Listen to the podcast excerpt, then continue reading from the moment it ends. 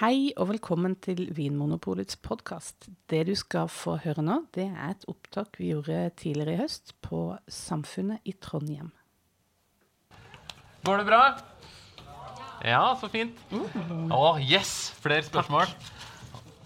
Det her er en fantastisk følelse, sant, eh, Anne? Jo, det er Ja, jeg- Det er ikke sikkert vi klarer å svare på alt, men det er i hvert fall utrolig gøy å se at dere har så mange spørsmål til oss. Så nå skal vi rett og slett bare lese opp spørsmålene dere har eh, skrevet på en lapp og gitt til oss. Så skal vi prøve å svare så godt vi kan. Og så har vi faktisk en liten premie også til den som har stilt det beste spørsmålet. Wow. Så det er bare å glede seg. Og vi som trodde vi måtte ha sånn backup-spørsmål i tilfelle vi ikke fikk noen. Ok, Anne, vil du begynne med Ja. å trekke et spørsmål? Etter dette. Ja, ok. Hei sann. Jeg lurer på hvor lenge etter eh, man har åpnet en flaske med vin det er greit å drikke den. Altså, Hvor lenge kan en vin stå åpen? Ja, jeg regner med det det det handler om. At det ikke er sånn det sosialt akseptable. At jeg går du rundt med den samme flaska nå fortsatt. Tre uker. Nei, hvor lenge kan ei vinflaske holde seg i åpna tilstand?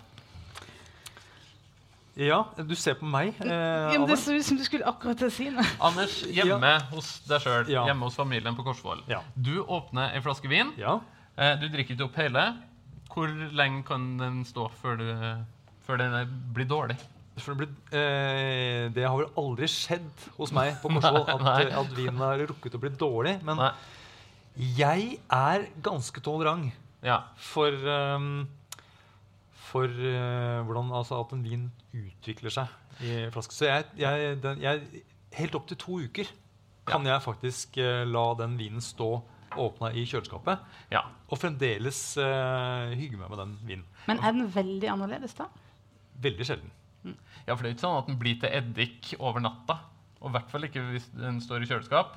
Så hvis man setter vinen litt sånn kjølig, enten på et kjølig sted på soverommet eller kjøleskap, eller ute, i hvert fall om høsten og våren når det er sånn mellom fire og ti grader ute, så er Men det helt topp. Ja. Men det er faktisk veldig stor forskjell å la en vinflaske stå i stua og i kjøleskap. Ja. Da er det to helt forskjellige svar på det spørsmålet. Men i kjøleskap skal vi si opptil to uker. Men det er kanskje Ja, men, ja. litt, uh, litt hvert lenge for, de, hvert for mange. fall fire-fem dager ei uke uten problem. Jeg, jeg, jeg, tenker, ja, jeg tenker at det her handler litt om at hvis dere er forberedt på at vinen kan forandre seg litt, så er, da er ikke, det er ikke det noe problem. Det er ikke noe farlig. Nei, nei, nei. nei. Sjøl om vinen står i ukevis, så du blir ikke dårlig av det. Og tenker Det er jo litt morsomt det også, å bli- liksom bli kjent med litt ulike sider av den vinen. Mm. Eh, av dens personlighet. Ja. Men jeg tenker at unntak her er jo da eh, veldig gammel vin. Mm. Vin som har ligget i kjelleren veldig lenge, f.eks. Mm. Eh, de er kanskje litt mer skjøre, og da er det noen ganger at eh, de kanskje liksom kan kollapse på ganske kort tid. Litt som gamle mennesker. De tåler ikke like mye som oss unge. Nei. Men de fleste viner som selges nå, er jo, er jo ganske sånn ferske, unge viner. Mm. Og de tåler godt å stå Ja. ganske lenge. Ja, og viner også som da Vi var inne på naturvin noe som har veldig lite svovel. Kan kanskje også ha litt kortere levetid etter den åpna. Men som regel ei uke, null Ja. problem. Ja. To uker går òg fint. Eh, hold vinen kjølig. Yes. Da tar jeg neste. Hvilken rødvin bør man styre unna? Ja, det var et eh, vanskelig spørsmål Men å her svare kan, på. vi kan jo ikke snakke om et enkeltprodukt. Nei. Det har jo ikke vi lov til. Nei. Men så det her, kanskje vi, hvis vi skal snakke om altså, vinstiler da, eller vinområder Ja. Og det er, vi må jo si at folk er forskjellige, og smaken er forskjellig. Sjøl om jeg ikke liker en type vin, så kan det jo godt hende at du liker en, eller du liker en, eller mamma liker en, eller dere liker en. Så det, vi kan jo ikke si at én type vin er dritdårlig. Styr unna. Det er jo et interessant spørsmål. Det er Ja. egentlig, det er jo veldig, jeg, aldri, jeg tror jeg aldri har fått det spørsmålet før. egentlig. Det er mange sånne eh, foreldre på liksom, fotballen og noe som gjerne liksom, vil eh, høre om Har du noen gode de- tips? De, gode tips, ja, Men de spør jo aldri om liksom, hvilke viner skal jeg styre unna. Jo, men kanskje jeg har et slags svar på Ok, det. nå er jeg spent. Den vin De siste to glassa på nachspiel. ja, den bør man styre unna. Ja. Det er et generelt råd. Det virket som en god idé på det tidspunktet. Ja. Ja. ja, men det er faktisk et godt svar. Er, vi- er vi, jeg, jeg, prøver, jeg prøver virkelig nå liksom, å finne et svar på det.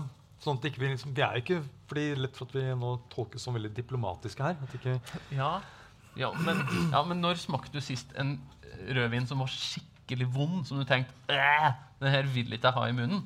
Det meste av vin, selv om det koster 90-100 kroner, er jo Ja, og jo- fint drikkelig. Ja, og vet du hva? Og nå skal jeg faktisk fortelle om at jeg har, det har skjedd meg flere ganger faktisk, at jeg har uh, fått en uh, rødvin i munnen og tenkt at dette har jeg ikke lyst til å ha i munnen. Og jeg har i hvert fall ikke lyst til å få den lenger ned i kroppen. okay. Ja. Men de situasjonene jeg har, har vært borti sånn vin, det er de gangene jeg har vært eh, dommer i eh, det, altså prøvepanelet i Vinpolet. De som sitter og bedømmer tilbudsprøver som kommer inn. Ja, fordi vi har I Vinmonopolet så har vi et dommerpanel som sitter i hvite frakker og blindsmaker alle de vareprøvene som blir tilbudt i Vinmonopolet, og da avgjør hvilke har god nok kvalitet til å stå i hylla vår. Ja, vi setter, ja, setter en type karakter, da, og så smaker Ja. det blindt. Og den jobben har du hatt. Den har jeg hatt. Og eh, noen ganger i sånne prøvinger så har det dukket opp viner som er ubehagelige og vonde å ha i munnen. Ok. Og de eh, Men har de noen felles kjennetegn? Ja, eh, ofte så er det voldsomt, voldsomt mye snerp.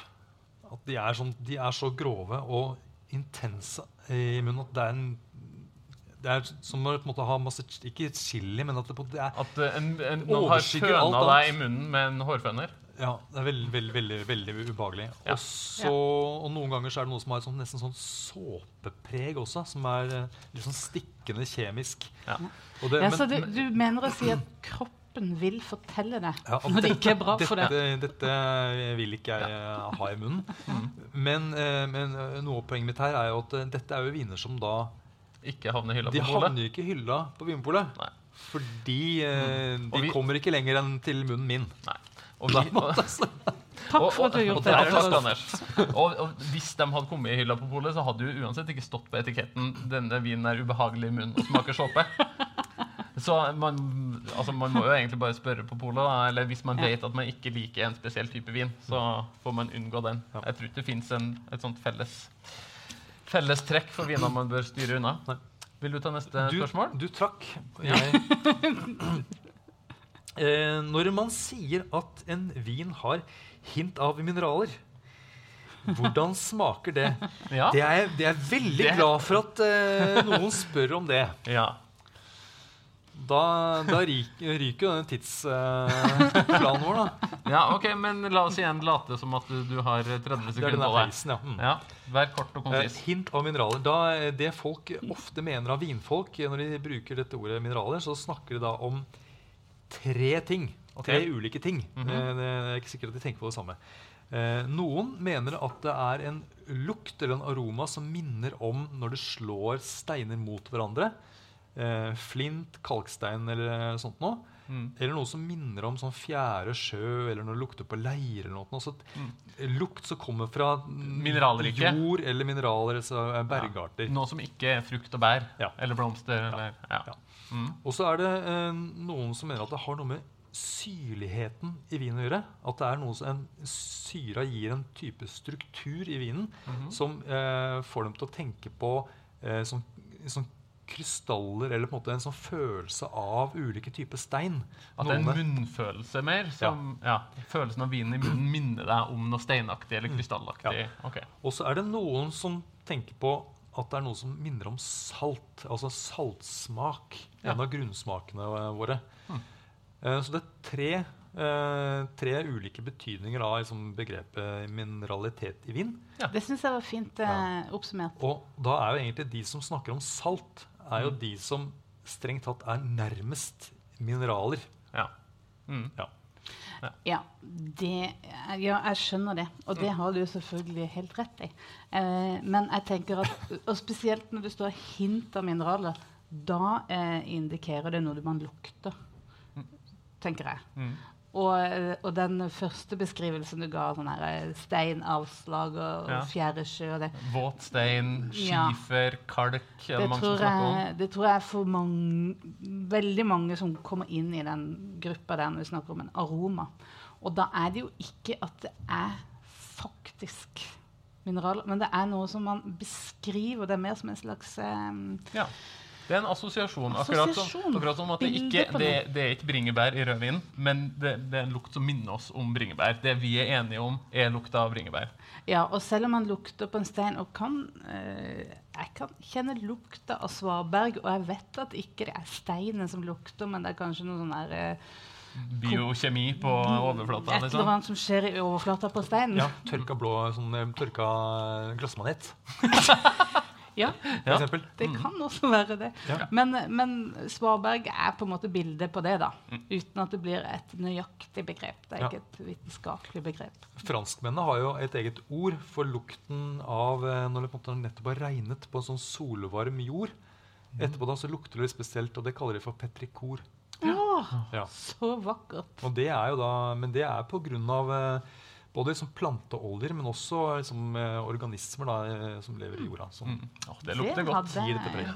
det- Ny, Nå lærte jeg noe nytt. nyregnet jord. Det er min tur. Det er din tur. Sorry.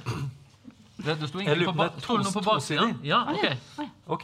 da får vi bare, Skal vi ta den, da? Ja, fyr løs. Jeg tror ikke det var så lang tid å svare på. Hvorfor er den blå vinen aromatisert om fargen kommer fra skallet på druen? Det Det eh, er fordi man har tilsatt et fargestoff som på en måte, det er henta ut av skallet på drua. Men man har jo fortsatt tilsatt noe som Ja, ikke det er var der ved kanskje vanlig litt vinproduksjon. upresist formulert av oss. Ja, for det, er, det har ikke vært altså den, den fargen stammer ikke fra selve vinifikasjonen. Som Hvordan- betyr vinlaginga. Hvordan vin- vinen er laget, det er på en måte er eh, Man har kjemisk henta ut et har en, har en flaske med konditorfarge på en måte, som du Ja. Ja. heller oppi. Så eh, mer enn aromatisert, kanskje mer tilsatt noe. Noe som ikke pleier å være i vanlig vin. Ja. Kort fortalt. Ok, Anne, neste spørsmål. Tuklet, hadde det vært bedre? Noen har tuklet med vinen min. Når, Er det kjærlighetsbrev? Nei, det- når kan man kalle seg en vinkjenner? Oh, bra spørsmål. Ja. Ja, um, ja.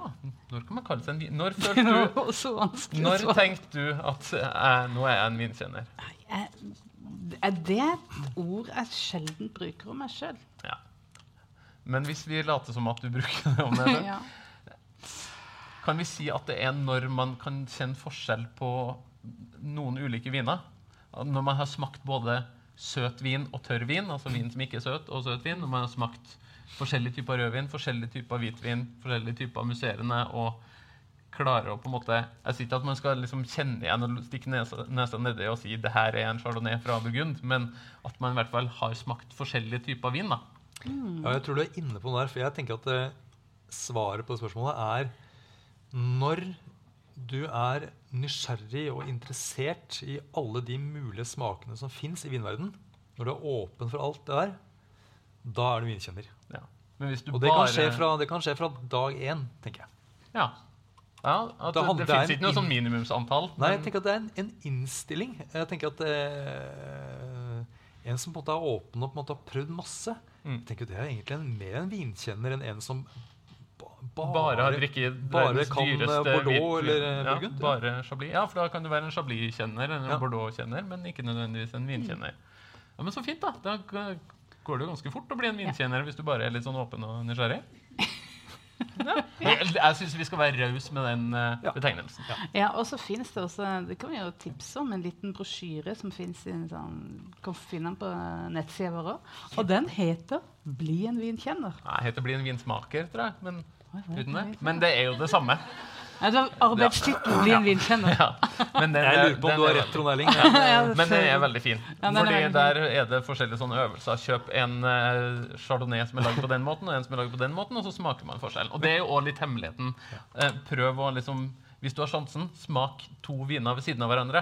Ja. Ikke smak én vin en fredag, og så lar du det gå en uke før du smaker en ny vin, for da har du glemt hvordan den forrige smakte. Ja. Så eh, del med en venn neste gang du er på fest. Hvis Ja. dere har to forskjellige viner, så lærer begge dobbelt så mye. Ja. Og smak blindt. Det er også tenker jeg er som uh, vin, vinkjennere smaker blindt. Ja, og mye, mye av det handler jo egentlig om å lære å sette ord på ting som man uh, sanser. Så det å bare øve seg på å, å sette ord på ting, det er jo egentlig noe av det vanskeligste. Ja. Mm. Og du kan begynne bare med, sånn, med, med lyder. Mm, mm. Og eh, øh, altså, Du bør ikke være redd for å på en måte gi uttrykk da, for liksom det, du, det du kjenner. Ok, neste spørsmål. Dette er en, en av mine foreløpige favoritter. Eh, hvorfor skal hvitvin stå kaldt, mens rødvin kan stå romtemperert? Ja, hvorfor det? Ja, Hvorfor det? Hvem har funnet opp den regelen? Ja. Det er et, hvorfor det er drikker vi måte hvitvin kald og rødvin litt varmere? Det er et så på en måte helt sånn banalt spørsmål som jeg er veldig usikker på svaret på. ja. Ja, Jeg, jeg, jeg, jeg vet ikke helt. Jeg, kan, jeg har en teori om at uh, siden rødvin snerper, ja, at det Eh, ofte at snerper sner, snerpen vil virke tydeligere hvis vinen er så kald at fruktigheten blir ganske dempet. At, ja, i hvert fall en del rødviner kan bli litt sånn ubehagelig i munnen hvis de er for kalde. Mm. Mm. Uh, ja, vi, vi var jo på restaurant eh, i går kveld, og da fikk vi en iskald rødvin til en sånn fiskerett. Og det var jo kjempegodt, men det var en rødvin som var litt sånn lett i kroppen og saftig og ikke så snerpende. Eh, og, og at vin serveres kald, gjør at den oppleves veldig frisk. Som regel. En hvitvin som har romtemperatur, vil føles litt sånn tung og daff og dvask. Men de kjøler den ned for at den skal være litt sånn syrlig og lett i steget. Ja. Ja, for det, det skjer jo noe på ulike temperaturer. Hvis den er sånn helt rett ut av kjøleskapet, så er det vanskeligere å, å lukte aromaer i vinen. Mm. Så da blir den mer sånn på en måte lukka og bare forfriskende og kald. Mm. Ja, og lett man- å skille. Ja, Mm. og det er ofte det man vil ha av en hvitvin. Ja. Men etter hvert som temperaturen stiger, så er det lettere å finne flere aromaer. Mm. Så det er jo ofte at mange hvitviner også har godt av å stå ute og bli litt mer oppvarma for å Ja. liksom få med seg hele vinen. Mm.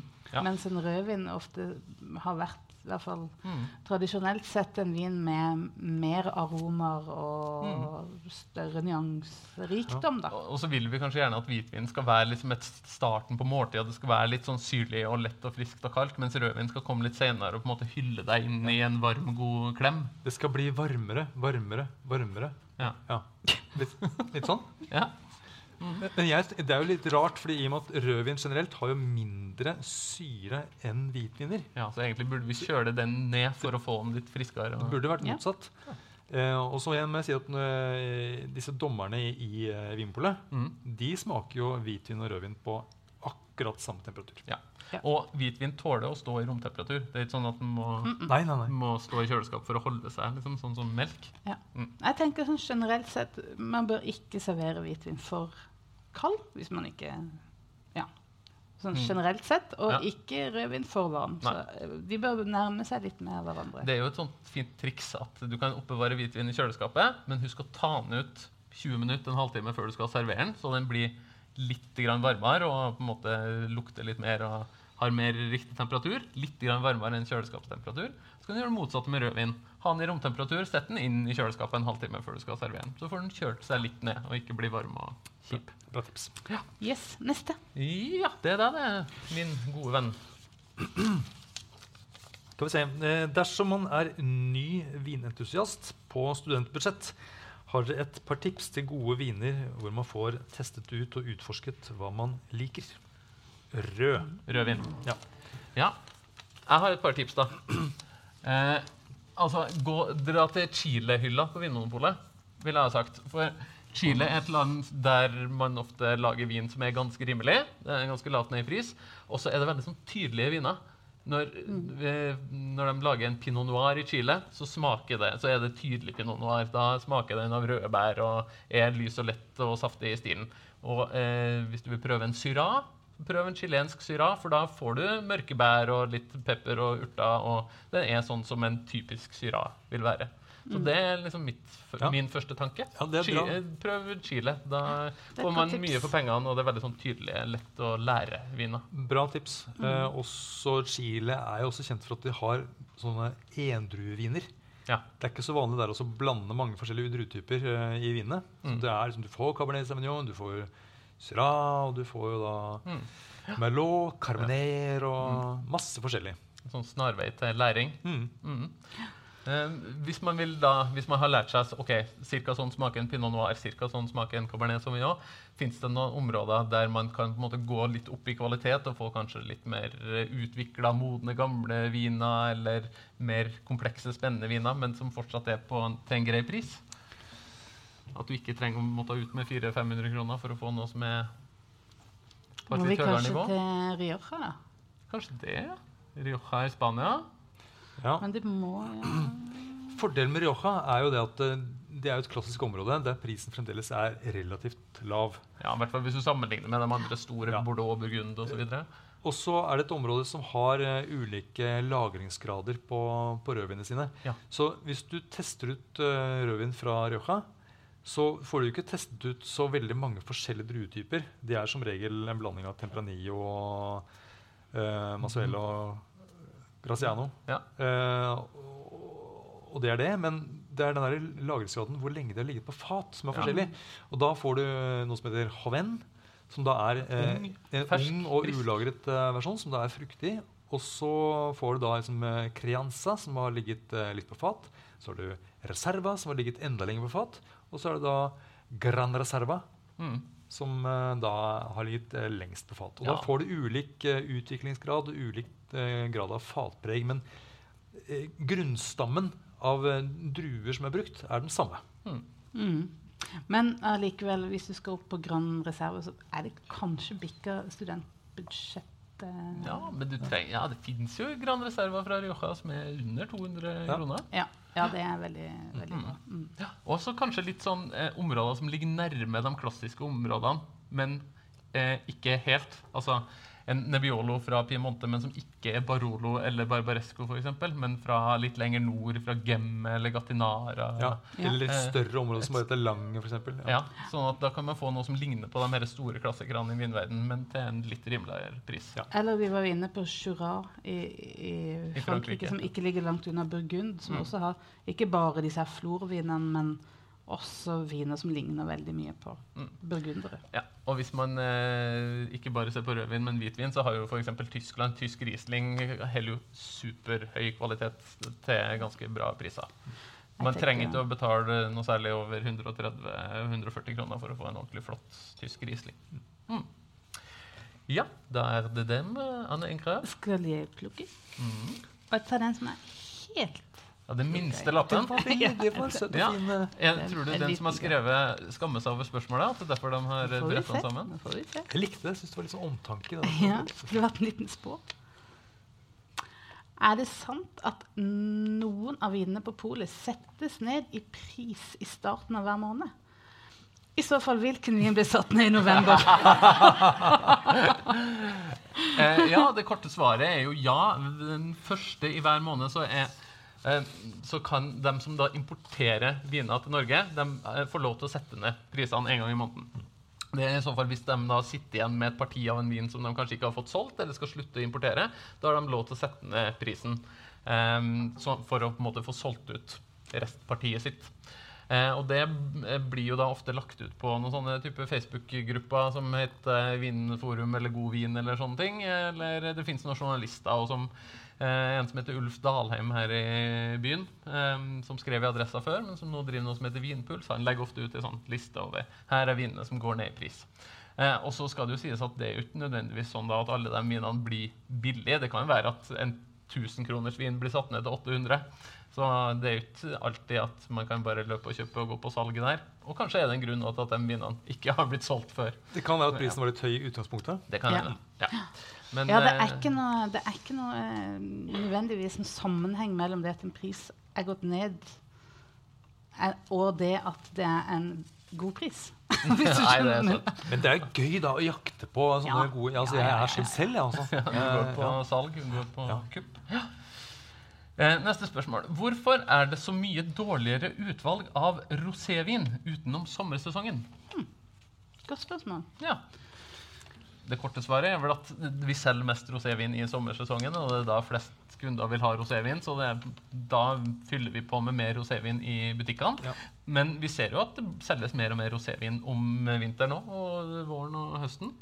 Uh, og rosévin har på en måte utvikla seg litt òg. Det fins mer spennende roséviner nå enn det gjorde før.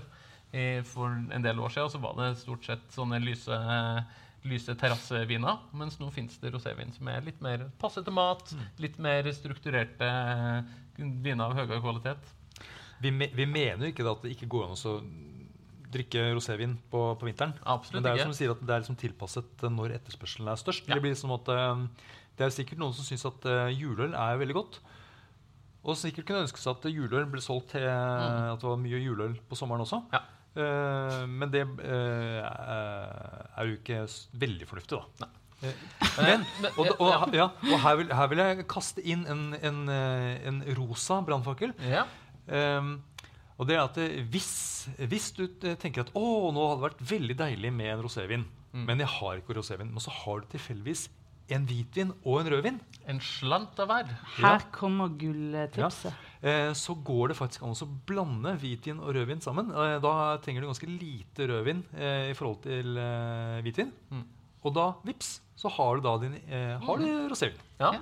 Jeg, jeg serverte jo en rosévin blindt til deg og Anne en gang. Og dere var jo skjønt enige om at det var en av de beste rosévinene dere har smakt. Yes. Og den hadde jeg blanda av jeg tror det var Riesling og Pinot Noir.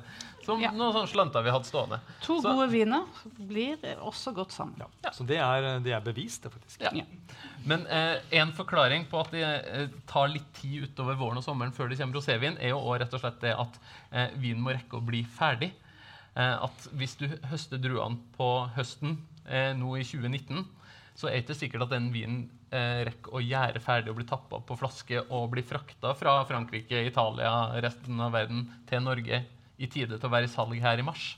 Så det er jo noen sånne begrensninger som gjør at hvis man, man vil gjerne ha den ferskeste siste årgangen av rosévin, Ja. og da er den kanskje ikke ferdig for salg før i mai. Nei, Så den er styrer sånn, seg litt da. Rosévin er litt sånn uh, Litt ferskvare. Ja. I hvert fall de fleste. Ok, Hvem sin tur er nå? Nå er det Anders. Ja, jeg trekker. Og det er enda en sånn liten en fin. Mm. Sånn, Hva heter det? sånne bonsai, Bonsai-spørsmål. bonsai-lapp. Ehm, En liten skrift da? får vinen en annen smak når den er i plastflaske i stedet for glassflaske? Ja, Anne, gjør den det? Eh, nei, den gjør jo ikke det. Den, eh, vi har jo eh, lansert noen viner i plastflaske, eller PET-flaske, Mm. vi har med det. med pant nå etter hvert. for Ja, at du kan pante plastflaska. Det er såkalt PET-pant. Ja. Eh, men eh, altså det, svaret er jo eh, når du kjøper vinen og åpner flaska, holdt jeg på å si, og så smaker den likt som om den skulle vært på glassflaske eller en kartong.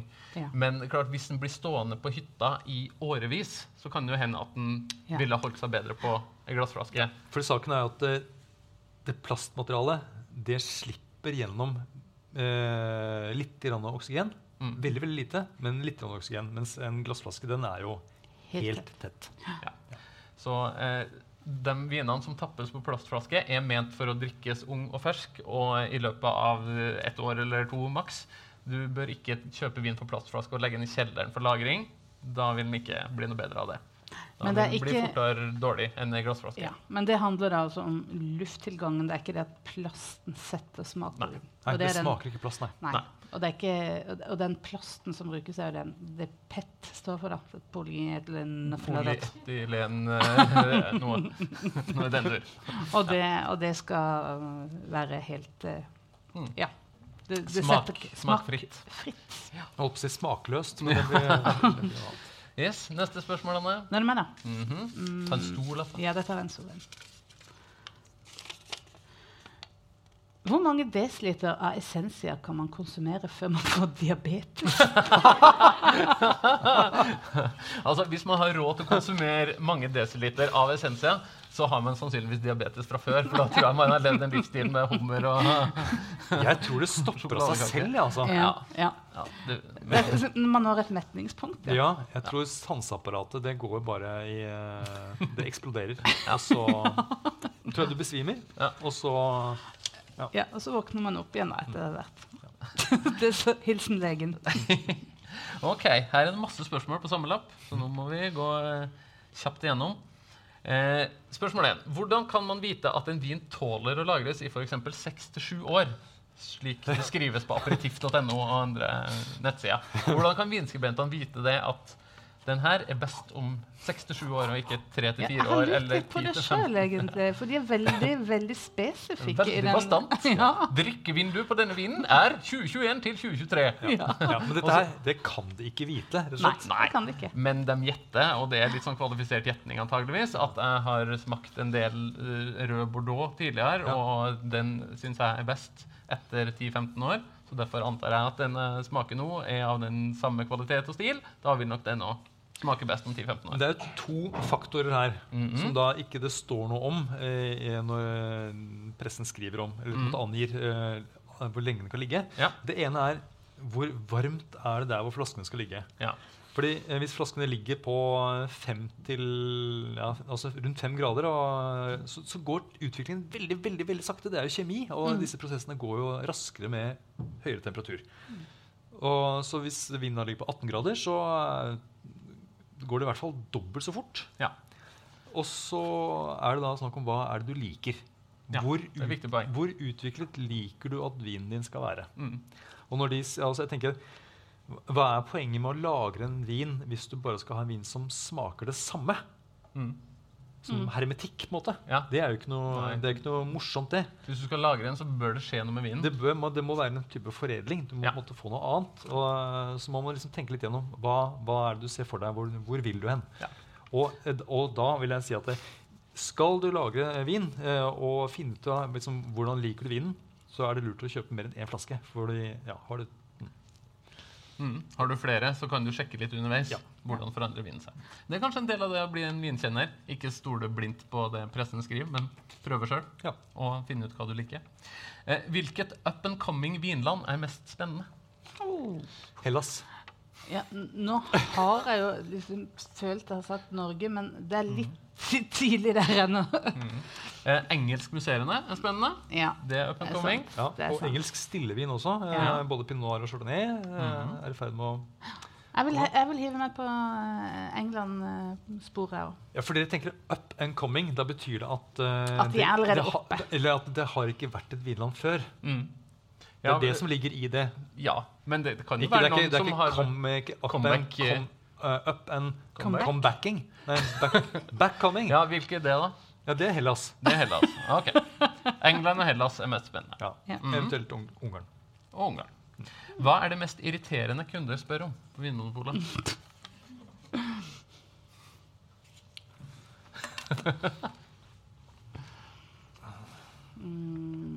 Jo, jeg vet det. Hvorfor koster denne vinen så mye i Norge når den er så billig i Spania? Ja, det er, ja, det er jo litt Ja, det er irriterende. Det er litt irriterende. Ja, det handler om avgifter. Vi tjener mer i Norge. Nei, er, nei, er, det er jo ingenting som er Vi er jo veldig glad i utfordringer vi Ja. på Vinmonopolet. Det er jo ingenting som er mer gøy enn når folk kommer inn med en svær meny med Ja, er kompliserte retter. Så skal vi prøve å finne noe som passer til. Det er gøy. Eh, har du den med frosken på, er jo gøy, for da blir det litt sånn detektivarbeid. Og, ja, Mm. hvilken vin er det som har frosk på etiketten? Og så blir de så imponert når vi klarer å finne fram til Jo, jeg vet et irriterende spørsmål jeg fikk en gang. ja. Etter jeg hadde stått og prøvd å hjelpe. Eh, kan jeg få snakke med en mann? Ja, ja det, det er faktisk det er irriterende. Ja, det er irriterende. Ja. Ellers så tenker jeg at eh, og Jeg vil kanskje ikke si at det er irriterende, men uh, de som ikke tør spørre Ja. Ja. Det er jo ikke irriterende. Det er bare litt, eh, det er litt Frustrerende. Det er frustrerende. frustrerende. Så mye bedre å sp- spør. Spør masse. ja. Hvilke viner bør luftes og dekanteres? Har det noe med lagringsgrad å gjøre? Ja, det har det jo. Ja, både lagingsgrad og lagringsgrad. Ja. Ja, hvordan, hvordan vinen er laga, er Ja. vel kanskje det som uh... Hvilke viner lufter du hjemme? Når du skal åpne en flaske vin, når tenker du den her skal jeg lufte? Det er veldig sjeldent jeg gjør det, må jeg innrømme. Ja. For jeg syns sjeldent det er nødvendig. Ja. Jeg lufter det kanskje hvis det er en sånn eh, aroma i vin som minner om liksom brent hår, rumpaktig. Hvis det lukter promp av vinen, Ja. så prøv Ja. å lufte den.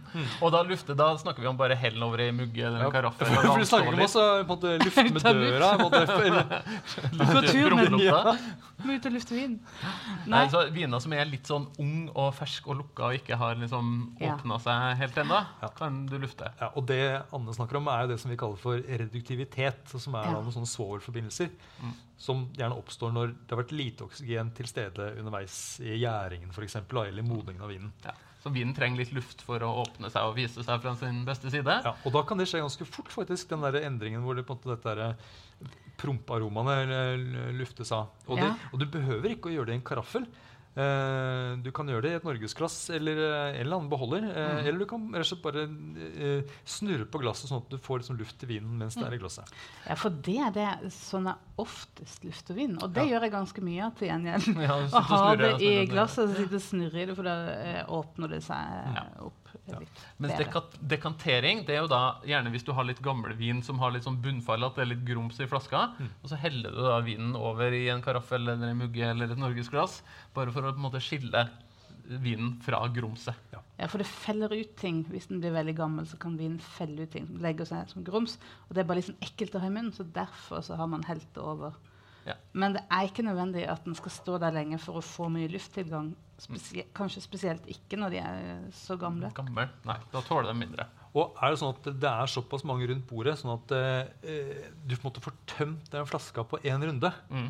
så kan du like gjerne bare helle forsiktig. At du på en måte ikke tipper flaska tilbake Ja. Mm. mellom hver skjenking, men at du på en måte skjenker, holder flaska i sånn, og så øh, skjenker Ja. neste, sånn at du ikke får virvla opp. Da på en måte slipper du unna den derre fordi hvis vinen er veldig gammel, Ja. så, Så kan kan- det være litt dumt å tilføre mer oksygen enn nødvendig.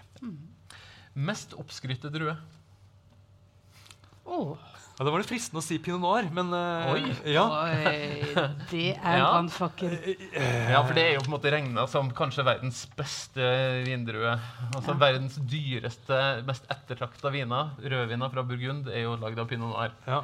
Og det er kanskje den drua som gir de største opplevelsene når det er bra. Jo, men de er jo noe å si inni hampen dyre ofte også. Og det er kanskje litt det problemet jeg har da. med Ja. Og når Det er pinot noir prisen, det er ikke ikke er bra, så er det kanskje ikke så bra. Nei, det er liksom lett å ta seg betalt da, for, det, for at det står pinot noir. Ja. Men nå er jeg litt kjip. ja, men det er Ja, fint. det er litt Det er greit, litt det. det er greit. Jeg vet ikke helt Men er dere enige? Ja, Ja, jeg er skjønner litt hva du mener. Når noe blir så mye dyrere enn noe annet, så, Ja. så blir man jo litt skeptisk. Da sier vi det. Vi sier Pinot noir er den mest oppskrytte drua. Men, Og- men ikke og si og den mest fantastiske. Ja, og den mest fantastiske. Og kanskje på en andreplass så ville jeg kanskje sagt pinotage. Dess, Ja. Dessverre. Pinot Noirs uh, stebarn i Sør-Afrika. Ja. Den har kryssa seg med Sanson. Sanson. Ja. Ja. Hvorfor, hva er det som er galt med pinotage? eh, det er nesten sånn, det er sånn røykaktig, nesten sånn brent gummipreg som ofte kan være i pinotage. Men jeg tror det handler vel så mye om på en måte, hvordan de skjøtter vinmarkene og, Mm. og sånt noe, enn Ja, for druen god, I en god pinotage kan være veldig godt hvis Nettopp. den er behandla bra. Ja, jeg bare tenker sånn ge- Pinotagevin generelt. Ja. Eh, litt skuffende.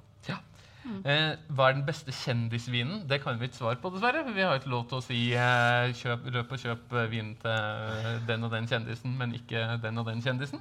Jeg mista oversikten. Ja, Det- ja. faktisk. ja. Det var jo, jeg husker at det var en periode hvor jeg, altså, det var før kjendisvinene kom, så var det mm. begynte å bli populært med sånne bilder av familier og folk og sånt nå, eh, Ja. bak på flaskene. Det var liksom de første kjendis... Ja, vinmakerfamilien. Vinmakere, ja. Ja. Mm. Og så kom det liksom folk som hadde med vin å gjøre, Ja. og kokker og sånn, og så hadde det liksom bare blitt helt tilfeldig hvem det er som Og det er jo litt uh, gøyalt, da. De, de beste kjendisvinene er kanskje der hvor det er en kjendis som har litt peiling på vin, og som er med å lage vinen, og ikke bare at en uh, tilfeldig reality-deltaker har satt trynet sitt på. Mm. Ja. I California er det en del sånne kjendiser som har kjøpt seg måtte kjøpt vinmarker og starta som vinprodusenter. Mm. Anders, tar du neste lapp? Hvilken rødvin er den beste blant de billigste? Ja. Hilsen student. Smilefjes. Ja. ja. Ja, det jeg skjønner jeg jo at det er et spørsmål man gjerne vil ha. Her er det mange ting som gjør eh, For det første, vi kan jo ikke si, nevne én spesifikk vin. Et merke. Ja. Det går ikke. Men, og det eh, ja. handler om alkoholreklameloven. Men Mm. Og beste, det syns jeg også er litt vanskelig. Hva er den beste vinen? For det, mm, er det, handler det om kvalitet, eller handler det om preferanser? Eller det Hvor får du mest alkoholprosent for pengene? Ja, hva er best for deg? Hva er best for meg? kanskje vi kan begynne med hva er billig, da. Ja. Ja. Hva er en billig vin? Uh, jeg pleier å kjøpe en ganske billig vin. Jeg har på en måte uh, 150 kroner. Det er liksom der jeg pleier å ligge. kanskje. Mm. Så hvis vi da sier 120, da, Ja. for det virkelig liksom Ja, for det er jo sånn at det meste av prisen på en vinflaske i Norge er jo avgifter til staten. Og det blir jo eh, nærmer seg fort hundrelappen. Så alt over den eh, avgiftssummen er jo det som går med til og dem som har lagd vin, dem som har importert den til Norge, frakta den osv. Så hver Så- tier teller. Hver tier teller Ja. som du går over der. Så 120, billig for eh, mange. Og det er mulig å få veldig god vin til 120 kroner. Ja. Ja. Eh, I hvert fall god vin Ja. til 120 Jeg, jeg tenker at uh, det fins portugisiske uh, rødviner. Også Chile Chile, også Sør-Frankrike. Mm. Der kan du dukke opp viner i den prisklassen. Så Argentina Ja. Kan man finne gode viner. Mm. Beste tipset mitt er egentlig bare å spørre på polet. Eh, På ditt lokale pol har de jo god oversikt over hva som er bra i en rimelig prisklasse. Og for at de skal kunne hjelpe deg bedre å finne det som er best akkurat for deg, så Mm. gå og si noe eh, 'Jeg liker den vinen'. Ja, Jeg liker den med liker frosken sånn. på. Eller jeg, Altså, jeg liker Barbera, men jeg liker noen, gi noen syra. knagger som man kan på en måte nøste seg litt inn Mm. på. Ja, og hvis du ikke føler at du ikke kan beskrive vin eller vet hvordan en drue smaker, så prøv å Mime. mime. Eller eh, ja, si 'jeg vil ha en muskelvin', eller 'jeg vil ha en tynn vin', Ja. eller Alt hjelper, Ja. sånn at vi kan uh, Sammenligne forstå med bedre. filmsjangre eller eh, Kjendiser. Ja. Ja. Mange muligheter. Ja. Mm. Anne, tar du neste? Yes. Hvorfor figurerer vegetarretter så sjeldent i matanbefalinger til vin? Ja. Passer vin bare til kjøtt, fisk, ost og aperitiff? Oi, det var et veldig godt spørsmål. ja. Er det dobbeltsidig? Ja. Eh, det er jo faktisk noe vi eh, jobber eh, en del med. Det er det, Mm. På eh, denne prislappen foran på, eh, på Hva heter det? På hylla? Hylleforkanten. Vi kaller det hylle for kanten. Vi kaller det hylleforkanten. Prislappen på hylla på polet. Prislappen. Ja. Der står det jo sånne symboler. Ja. Og de er jo veldig veldig generelle. Og de er jo lagd eh, i en tradisjon der det handler mye om en sånn Når du spiser en middag, så er det én hovedråvare, Mm. som gjerne er da altså fisk, kjøtt, ulike typer kjøtt, eh, skalldyr altså, Mm. Og så har du en dessert, og så har du en aperitiff. Mm. Og det er litt begrensende, egentlig. Ja, og litt sånn gammeldags òg. At det er Ja. liksom, ja, det var noen museene til aperitiff, og så var det hvitvin til fisk og skalldyr, og så var det rødvin til kjøtt. Ja, Ja, vi har til og med to piktogrammer for vilt, småvilt og storvilt. ja. Det har vi faktisk. Men når det kommer til grønnsaker, Ja. Så har vi en løk. da har vi bare ett program, og det er da en løk. ja. Og det var, eh, jeg, vet, jeg har hørt en historie om at det var en kunde som en gang lurte på For vi har jo da et sånt piktogram med en sånn høne. Mhm. Og så lurte han da på dette piktogrammet, eh, hva det betydde. Den, den høna som var bakfra. Det var løken. Det var løken. Har det noe å si hvilken vei høna står? Ja. Men Ja. det var da vegetarsymbolet. Ja. Løk. Ja, så vi, vi jobber jo med det, og i, i dagens samfunn så spiser man jo gjerne sånn deleretter, eller man, noen spiser vegetar, og noen spiser kjøtt, og noen spiser fisk rundt samme bord, og så kan man gjerne dele samme vinen. Så vi, vi prøver jo å jobbe med å Å finne bedre finne bedre på det. løsninger på det. Ja. Og det er litt utfordrende, så alle gode forslag tar seg egentlig imot. Men takk der, Send inn altså. til podkast.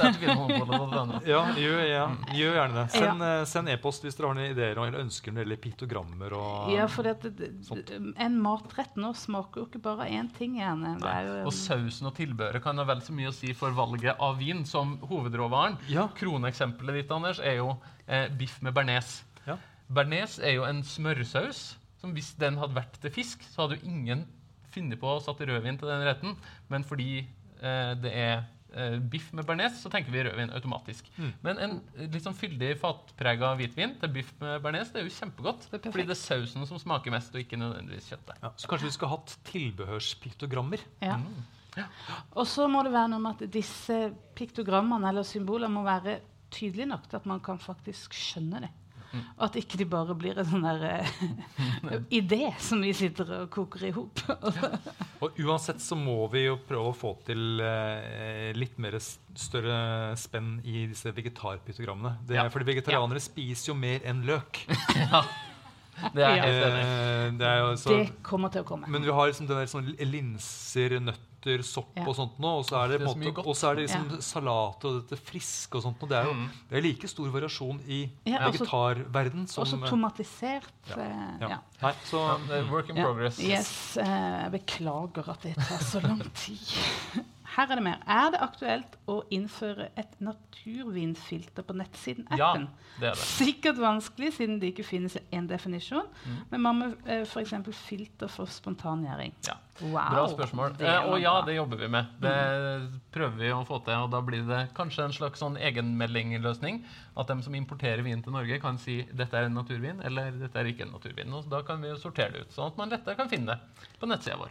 Og det samme gjelder Oransjevin. Ja, så vi jobber med det. Ja, det Mhm. kommer. Uh, er det mulig å få juleøl som ikke smaker malt og karamell? Finner jo unntak, men lages altfor mye av førstnevnte. Ja. Ja, det Svaret på det er jo ja, det er veldig mulig å få tak i. Og det blir jo bare mer og mer for hvert år. Det er julesurøl og jule-IPA og julekrydderøl og alt mulig rart. Så utvalget der blir jo bare større og større. Ja. Vi var jo innom Ja. en butikk her i Trondheim i dag som har tatt inn alt som fins av juleøl i Norge. Rundt 250 sorter. Mm. Så der er det stort spenn. Og da kan du fortelle en historie fra gamle dager. da du smakte alt juleøl eh, på en kveld, liksom, og det var ti stykker? eller? Ja. Og sånn er du ikke lenger. Nei. Nei. Nå er det jo litt mer utfordrende å komme seg Ja. Ja, så det fins masse spennende juleøl. Eh, spørsmål én. Hvor mange viner har dere smakt på? Gjennom livet, liksom. Ja, Men eh, ja, når jeg jobba i SPI, så var du sikkert I det dommerpanelet. dommer, ja, det, SPI, ja, mm, Nå snakker jeg sånn underforstått. Ja. Du snakker polsk. Vinmonopol. Um, så ja. Nei, eh, Da var det fort uh, 3000-4000 viner i året. Mm. Uh, Ja. ja, og, Og hvor mange Nei, da hvor mange, Det var ti, så ja, men Jeg er sikkert oppe i 50 000-60 000. Noe sånt. Det er spesielt å tenke på. Ja, det, det blir noen tusen. Hvor mange av de har du drukket?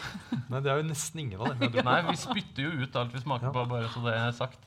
Og det, men det finnes jo, eh, nå finnes det 25 000 produkter i hele utvalget til Vinmonopolet, og ingen av oss har selvfølgelig smakt på alle dem. Vi har kanskje smakt på 1% eller 5% av dem. Men eh, vi, når vi har smakt en del Rioja-viner, så vet vi jo hvordan stort sett viner fra Rioja smaker. Så selv om vi ikke har smakt alt som står i hylla i butikken, så går det an å gi gode anbefalinger basert på det vi kjenner fra før. Hva serverer man til venner som tror de ikke liker rødvin? Oh. Som tror de ikke liker rødvin? Da serverer de hvitvin, da. Ja, men, ja, men de, da, Eplemos? de må få da eh, rød, rødvin svar på hvitvin. Som er Um, Bare si det. ja, ja, ba- eh, altså, Barbera. Nja En litt sånn lett og lys Lett- rødvin som ikke er så snerpende, og som Ja. er litt mer syrlig og frisk. eh, Det kan jo for eksempel være eh, med Beaujolais, ja, Barbera, noen pinot noirer. Men også hvis, hvis det kan være at noen som vil ha noe som er litt eh, rundere i kanten. da. Ja, At det Ja. kan bli for stramt og Ja, skarpt. og, Og da kan f.eks. en litt sånn moderne grenache ja, kan faktisk eh, Mm. være noe, da. En grenache eller garnacha, som det heter i Spania. Mm, Som er ja. litt sånn saftig og leskende og smaker jordbær og bringebær og er lett å like. Ja. Mm, da sier vi det. Da sier vi det. Og okay. serverer det avkjølt, ja. Ja, Server det avkjørt. God idé. Det var lurt. Åh, tips til uvanlige, men gode vin- og matkombinasjoner. Dette er min favorittspørsmål. Mhm. Ja. Ostepop og sautern har vi jo vært innom. Mm. ja. Ikke en klassiker, kanskje, men eh, Nei, men det er uvanlig. Ja, og ja, gode. vanlig, ja. Ja, men så fort nå går jeg rett ned i en sånn her gikete gryte, og så skulle du si eh, Colaris og Dashi. Ja, Ja. ja, men si det. Si det. Si det du tenker, Anne. Colares dashi. Det er jo veldig, veldig smalt, da. Ja, men dashi er en slags sånn japansk buljong, på en måte. Sånn soppbuljong. Soya. Soya og greier. Eh, vi spiste en kjempegod rett en gang som var torsk i en slags sånn eh, rik brun buljong. Også med en rødvin fra Colares i Portugal, som er en veldig sånn spesiell stil med en veldig moden utvikla, Mm. eh, slank, syrlig rødvin. Ja. Em, og jeg tenker også på altså, sånn kjøttgryte, sånn bøff bourguignon, som det heter, som da betyr biffgryte fra Burgund. Og det er tradisjonen at man bruker en sånn lys pinot noir i gryta. Men det er veldig godt med da, en litt utvikla vin. En litt gammel Bordeaux, f.eks. En 10-15 år gammel Bordeaux som det faktisk går an å kjøpe til en ikke så altfor dyr penge.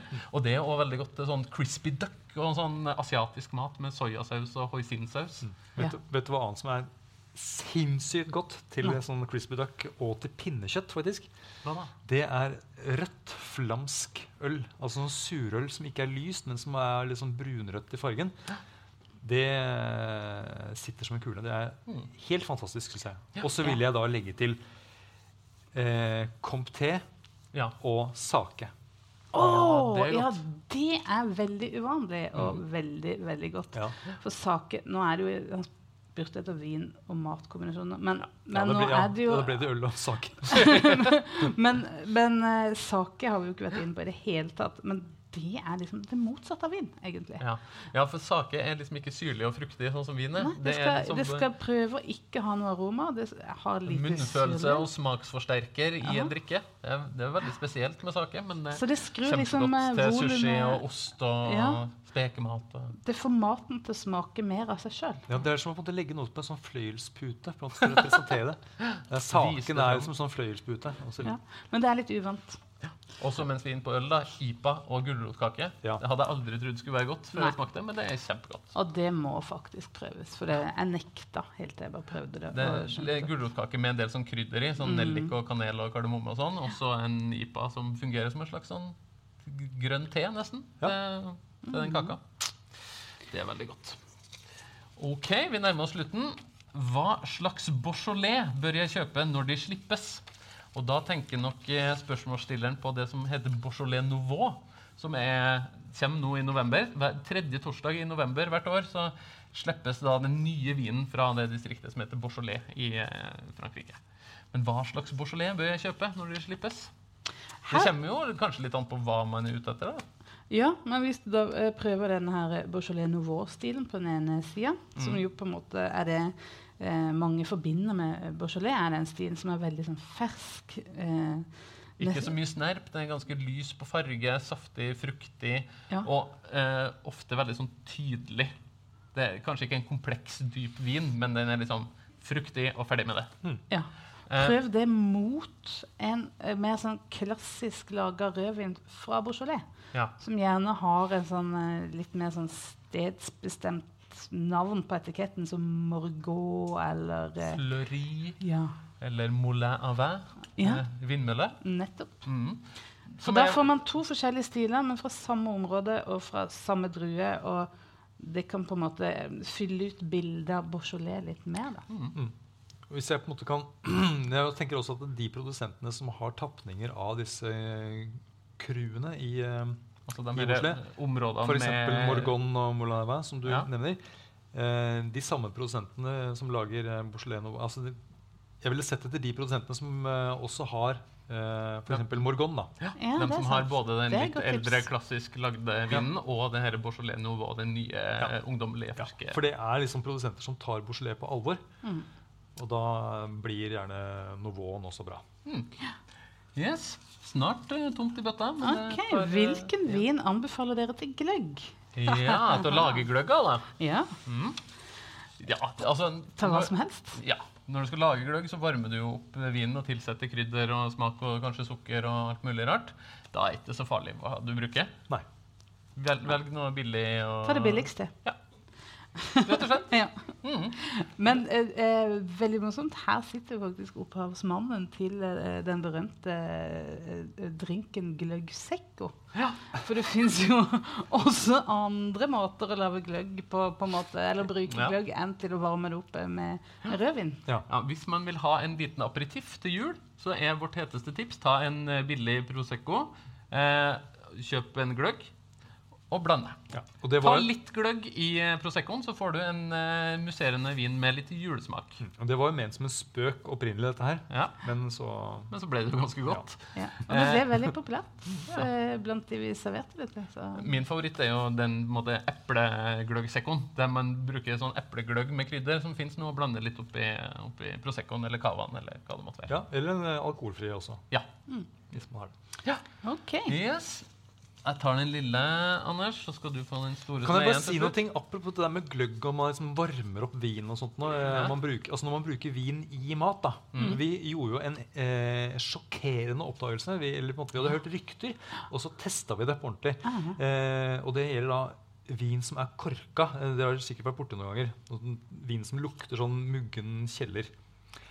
Det er derfor du får lukte på vinen når, på restaurant. Ja. Når noen skjenker vin oppi glasset ditt, skal du sjekke om den er korka eller ikke. Ja. Og Også hvis det den er korka, så lukter den muggen kjeller. Ja, og så hadde vi da hørt rykter om at eh, det kokes bort. Eller at hvis du kan bruke det i maten, og så vil ikke dette muggpreget være der eh, lenger. Mm. Og så testa vi det. Ja, for jeg nekta jo igjen da Ja, å tro på det. Vi tilsatte eh, TCA til altså vi hadde delt, TCA, som er det her kjemiske dette stoff- stoffet dette som gjør at vin lukter korka. Tusen takk. Eh, Vi hadde én en flaske vin, og så delte vi vinen i to. Eh, altså vi, to beholdere, liksom. Ja, dere skjønner. ja. Og så I den ene så hadde vi da denne, dette stoffet, TCA. Sånn at det var den samme vinen, bare den ene med TCA. Og så lagde de da to like kjøttgryter. Og så hadde vi blindsmaking. Mm. Eh, Det var flere som prøvde. Og da var det til og med altså det var uh, flere som likte den med korka vin Mm. enn den uten korka vin. Så kjøttgryta ble bedre med korka vin. Ja. Ja. Ja, Så- så, du kan faktisk putte hva som helst av vin i maten. Mm. Men den må jo koke en stund, da. Ja, ja. Ja. Mm. Men det må du jo, hvis du skal ha bort alkoholen nå, så må den jo stå og koke. Ja. Ok, eh, På det spørsmålet her så skal dere få lov til å eh, svare kort og konsist begge to. Hvilken rødvin passer best til lasagne? Kom igjen. Tida går. Eh, da ville jeg tatt en eh, Jeg ville tatt en Synomavro. Synomavro fra Hellas. Ja. Anne, hvilken rødvin passer best til lasagne? Jeg ville tatt en Jeg ville tatt en Jeg ville tatt en Hvis jeg sier Å, jeg ville tatt en Zweigelt fra Østerrike. Ja, så den italienske matretten eh, lasagne, da vil du ha gresk vin, og du vil ha østerriksk vin. Ja. Ingen på Italia, altså. Ingen på Italia. Da, ja, da får jeg si da, Ta en eh, Sangiovese-basert eh, vin, Ja. en toskansk rødvin. En Chianti, f.eks. Kjempegodt. Det det, er veldig godt. Ja, det var det trygge valget. Anders, siste, Siste. spørsmål. Se. Um, Så flink dere er. Det har vært fantastisk Ja. fine spørsmål. Det er så gøy å svare på. favorittvin under 100 og Står det 158 spenn? Nei, Jeg tipper det er 150 spenn. 150 spenn? Favorittvin under 150. Og igjen, vi kan jo ikke si en eh, enkelt merkevare og sånn, men eh, hvis du skal kjøpe én vin til under 150 kroner, Ja. hva kjøper du da? Og nå får du ikke lov til å si Synomavro fra Hellas flere Da ganger. eh, Nei, da, da ville jeg kanskje tatt hvitvin, faktisk. eh, og da enten tysk Riesling, eh, kanskje Chenin Blanc fra Loire eh, Mm. Ja. Det er de som jeg kom på sånne farta, som jeg tenker er Mm. pleier å være gode viner. Høy kvalitet Sik- under 150 sikre kroner. kort. Ja. Anne? Å, det er så vanskelig å tenke fort. Um, kanskje jeg ville Kanskje Portugal. Ja. Ja. Mm. Hva slags vin fra Portugal? Rødvin. Ja. Mm. Eh, og er det noe spesielt drue, spesielt område man skal se etter Ka kanskje Baga. Men nå er jeg litt usikker på Fins det under 150 kroner? Jeg har ikke helt oversikten, men uh, Kanskje mer en blandingsvin. Det er veldig Ja. vanlig i Portugal å blande ulike druer. Det, men jeg er veldig enig med deg. Det kommer mye spennende rødviner fra Portugal framover nå, i en litt sånn ny stil. Ikke de her tunge, eika, veldig mørke, snerpende som det var før, men litt sånn nye, saftige, lekre rødviner fra Portugal. ja. Og så er det også pinot noir fra New Zealand. Jeg må jo si at det er Ja. også veldig flott. Det er veldig lette, leskende rødviner. Enig. Og da vil jeg kanskje slå et slag for spansk cava. Som du kan få til under 150 kroner, eller i hvert fall rundt den prislappen. Som, det er jo ikke champagne, men det kan, hvis det er lagd på gode måter av gode produsenter, minne om champagne og ha eh, noe mer enn denne veldig pæreaktige fruktigheten som Prosecco gir. Noe som minner mer om moden frukt, krydder, eh, mineraler og en litt mer sånn spennende, livlig, musserende vin. fra Cava i Spania. Yes. Yes. Kult. Ja, da er Bolla tom. Jeg håper alle har fått gode svar på spørsmålene sine. Eh, så da vil jeg egentlig bare si tusen takk for oss. Men før vi gir oss, så skal vi dele ut en premie. Eh, Anders, hvilket spørsmål sitter du igjen med som du syns var, var det beste? er det noen du husker? Ble du overraska over et spørsmål? Ble du glad av et spørsmål? Eh, den vegetar, det vegetarspørsmålet Ja, du vet Ja, hva, den hadde jeg òg tror tenkt å si. er- Ja, Da deler vi ut premien. Hvem var det som Ja. stilte vegetarspørsmålet? Ja, kom opp, så skal du få en premie. Eh, det er da boka 'Norges beste vinkjøp 2020' av Ingvild Fentfjord. Vær så god. Takk for et flott spørsmål. Eh, og det som er fint med den boka der, er at den eh, på en måte den tar for seg vin på den måten som vi liker å snakke om vin på. Det, vin skal på en måte ikke være det skal ikke handle bare om jordsmonn og det å kjenne til de dyreste slottene i Bordeaux, men vin skal være en sånn naturlig del av livet. Og at hvis man eh, er på jakt etter en vin til klining, eller en vin til kjærlighetssorg, eller eh, begravelser, Eller nøttestek. eller nøttestek, så skal vi eh, på polet eller dem som skriver bøker og vinspalter, hjelpe dere med å finne de gode vinene til det òg. Så det er vår innstilling til vin, og det håper jeg at dere tar med dere videre etter den kvelden her òg. Det å bli en vinkjenner det kan alle få til uansett prisnivå og alder og erfaring. Ja, bare husk å leke med vinen. Ja, Ja. Og gjerne bland. Mm. Ja, tusen takk for oss.